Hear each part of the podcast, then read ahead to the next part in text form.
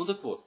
И существует на самом деле очень простая техника, которая позволяет вот интегрировать вот эту вот э, врожденную нашу способность э, к искреннему именно интересу к окружающей среде и к девушкам в том числе.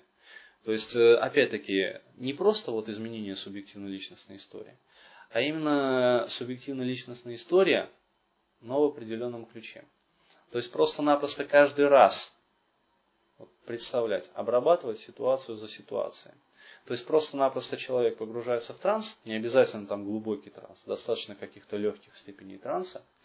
А, вот. Человек погружается в эти трансы а, там, под руководством, или он может сам это все делать, и просто-напросто проутюживает ситуацию за ситуацией.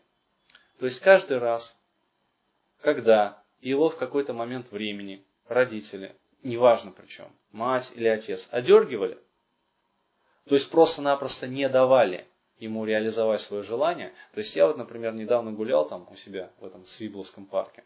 А, вот, и девочка, ну, лет 10 где-то, она ходила, в общем, по, ну, там такая лесенка небольшая, то есть ступеньки на этой лесенке, вот, э, перильца, а за перильцами земля и травка.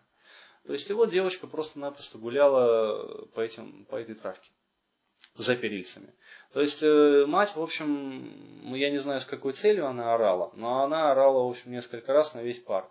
То есть, э, и вернись, короче, на ступеньки. Нормальные люди, в общем, по, ну, метасообщение такое, по траве не ходят. Nормальные люди ходят по ступенькам. Что ты там делаешь? То есть, э, может быть, она боялась, что она поскользнется на траве, упадет. Но вообще-то девушка держала за перила. Вот, но даже если упадет, но ниже земли не упадешь. То есть, э, ну как сказать, рост у девушки вот э, метр с кепкой, едва ли. Вот, то есть, э, ну не травмоопасно это на самом деле. Но мать там вся изошлась, вот, извиняюсь выражение, там, вот, на говно.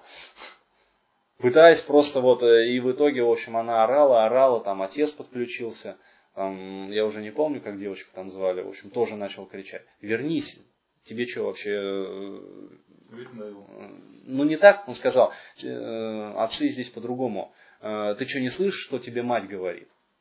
То есть она говорит там, папа, ну ты же видишь, я как бы вот, вот просто гуляю по травке. Ты что, не слышишь, что тебе мать сказала? А ну вернись на ступеньки. То есть я уже не знаю, чем это дело закончилось, как бы, ну я просто ушел дальше. Вот. Но сам факт именно, как бы сказать, человек в результате вот таких вот окриков постоянных со стороны родителей, причем как матери, так и отца, а, он как бы становится таким вот э, зажатым в рамки, шаблонизированным. И задача, на самом деле, вот каждого человека, ну, кто хочет проутюжить там свое вот это вот, как бы сказать, историческое, биографическое прошлое, кто хочет почувствовать себя более свободным, проработать вот все эти моменты. То есть вытащить их вначале в сознательный слой, а после этого поменять ну, на те, как бы сказать, э, на ту реакцию, на которую они хотели бы. То есть, понимаешь, э, голос матери, на самом деле, голос отца, это голос, который воспринимается априори не критично. То есть, любые внушения, сказанные именно этим голосом, они ложатся прямиком в подсознание. И если, например, э, мать постоянно там или отец, э, то есть ребенок подходит к незнакомому человеку там и спрашивает что-то, интересуется. И если в этот самый момент мать или отец начинают просто-напросто кричать на ребенка, отдергивать, потому что я был свидетелем еще больше, более таких э, критических случаев, когда еще и по жопе лупили, ребенка неразумного, когда просто брали за руку и вот очень резко дергали, понимаешь? А это уже даже не просто голос, это уже память тела. А потом, во взрослом возрасте, естественно, это все забывается на самом деле. Но память тела остается. И где-то на очень-очень глубоком подсознательном уровне человек проходит тренинги, человек, э, как бы сказать, э, изучает там какие-то схемы подходов. Э, человек пытается проработать какую-то стратегию, тактику взаимодействия с окружающим миром. Но память тела осталась прежней. То есть он подходит, вроде бы действует по стратегии, но в какой-то момент времени, вот самый критический, Даже голос уже родители не слышат. Но бах! И вспоминается вот это вот состояние, именно то, о котором ты говорил. Прямо что-то ну, ну вот, из глубин в голове поднимается и ударяет в голову. Это память тела. Или человек подходит, просто знакомиться, например. Не обязательно мужчина, девушка, например, к парню подходит. И раз, и в этот самый момент, то есть она уже не помнит слов там, она не помнит отдергиваний, когда ее отдергивают. Нельзя подходить к незнакомым людям. Но память тела срабатывает на автоматизме. Почему? Потому что это прописывалось прямиком в подсознание. Именно в молодом возрасте. Не через сознание. Это ложилось прямиком в подсознание. И память тела, она просто-напросто срабатывает. То есть годами сформированный шаблон. Интересно, запрет подходить к незнакомым людям, он же, в принципе, такой как бы часто довольно-таки. Ну, поэтому, а, собственно, мы а он, имеем. А он и, как бы и тоже действует как бы, уроках?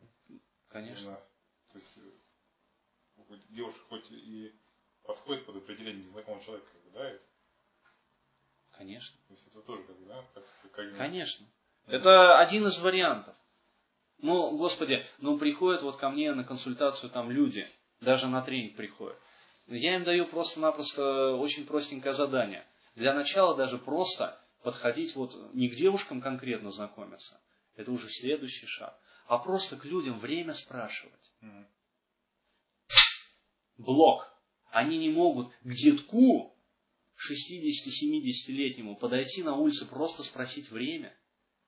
То есть настолько. О каких девушках в этом контексте может идти речь?